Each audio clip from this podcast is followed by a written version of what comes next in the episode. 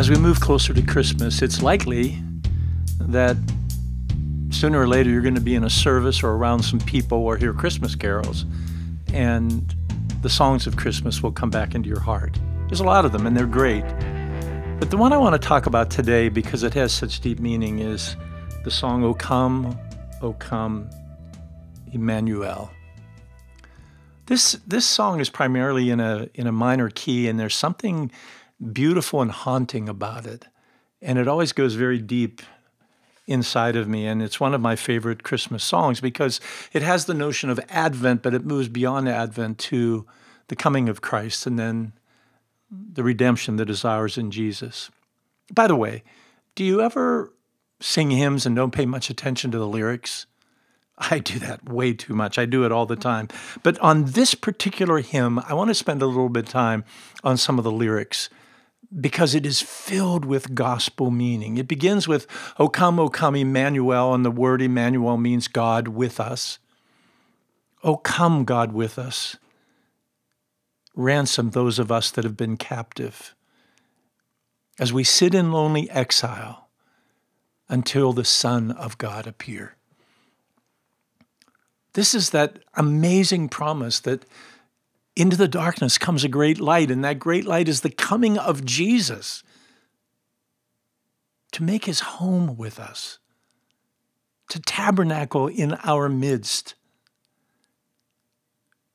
And at the end of that is the chorus refrain Rejoice, rejoice. God with us shall come, Emmanuel shall come. In the next verse, this unknown author, this lyricist, wrote that Would the rod of Jesse please come? In order to free us from Satan's tyranny, from the depths of hell, so that we can have victory over the grave.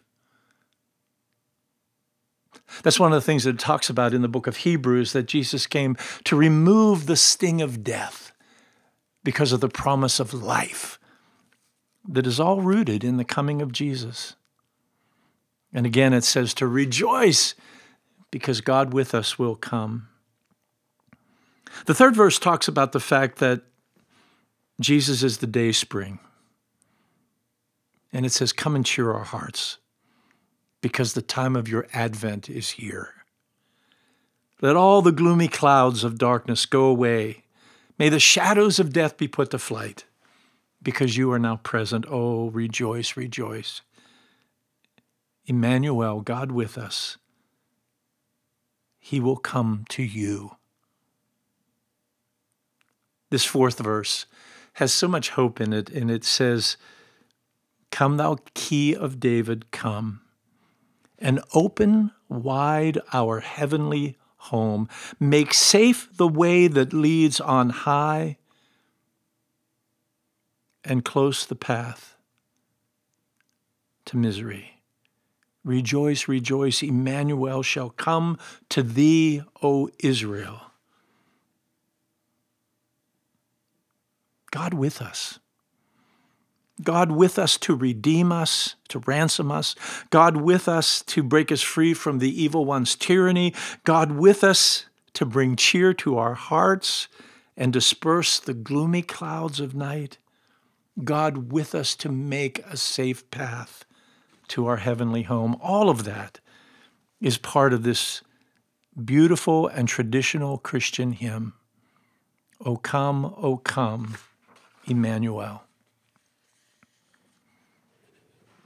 I've been thinking about this, obviously, because it's the Christmas season and just the aspects of his coming, coming like let's think about this for a minute that it was God's love for us that sent Jesus. Yeah, it's true that, you know, God hates sin and he hates what it's done to our lives, but that's not what caused him to send Jesus. It was his love for us. Our Father loves us. We belong to him. And this is right at the heart of the Christian message and heart of the Christmas message, if you will. Jesus was sent to us because God so loved us. But do you think much about the fact that he comes with such vulnerability and even poverty to come as a baby? The God of the universe comes to us in the Christ child. And he doesn't come to us with a great fanfare and, and, and, and parades. He comes silently, somewhat anonymously I think that's another evidence of the unbelievable heart of God for us and how much He wants us to understand that we belong to Him. That He's not snooping about to try to find out who's naughty and nice, but He's wanting to be reunited in deep union with all of us. The whole idea of the searching Father is part of this also. In Jesus' coming, he comes to search us out. I've mentioned this recently. This is at the heart of those parables of lost coins and lost sheep and the lost son. Our Father is searching, and his searching is not searching for us in anger. It's a searching for us to be reunited and to love us. The Bible also goes forth to say that in his searching, he saves. Isn't that the beauty of this first line of O come, O come, Emmanuel?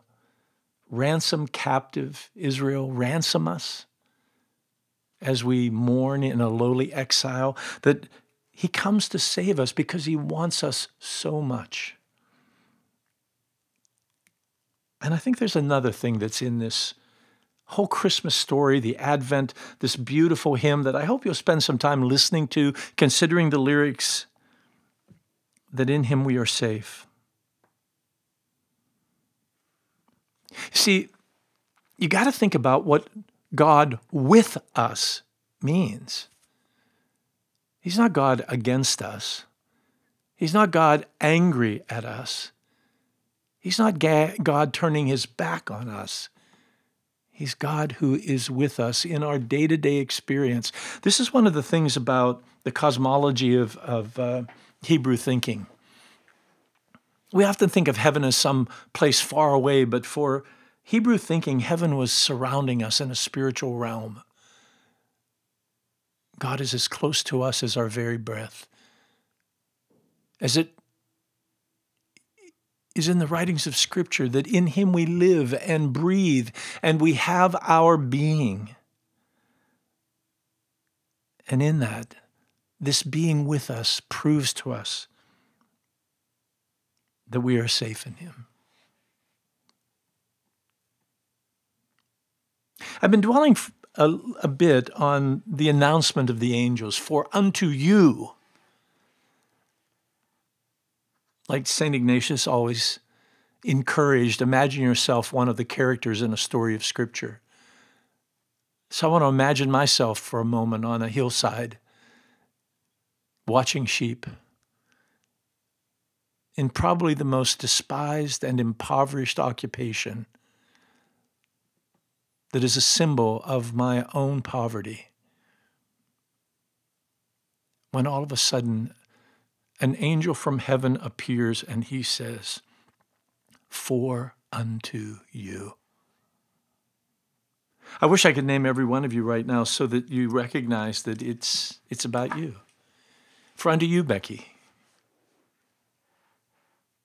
Jesus came as a child and then searched for you to save you and to let you know that you are safe with him.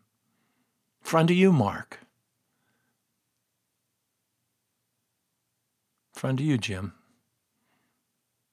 And so many other people that I know are listening. For unto me, Terry, has come the Christ child. How much personal, how much more personal can it get than this? This amazing story of the coming of God who is with us and who gave that promise at the end of his life before he goes to heaven to live eternally, where he says, I will never leave you, I will never forsake you. I am always with you. Maybe you're in a circumstance right now that's difficult. I got some challenges. And what a comfort it is to know that God is with us. This is an amazing truth. But I think it's important for us to not allow ourselves to become too distracted in this time because we can miss this. Just slow down a little bit. Take a pause. Consider what this season means the advent of Christ, the coming of the Christ child, God entering our world, the kingdom of God now being active in our midst. There's life there. There's hope there. There's freedom there and it is all for us. I need this. I do. You know, Christmas season doesn't shut down the other uh, preoccupations and requirements, it only seems to add others to it. And so it becomes such a busy time, an easily distracted time. But I don't want to be there. I'm so glad that the Lord led me to reconsider this beautiful traditional Christian hymn O come, O come, the God who is with us, and move in our midst that we might know that Jesus came out of love, came vulnerable as a child so that we could receive him, lives a life that is perfect that then is applied to our lives. And even when we wander, He searches and He saves and embraces. And He says to us, We are forever safe in Him. God is with us and He is for us.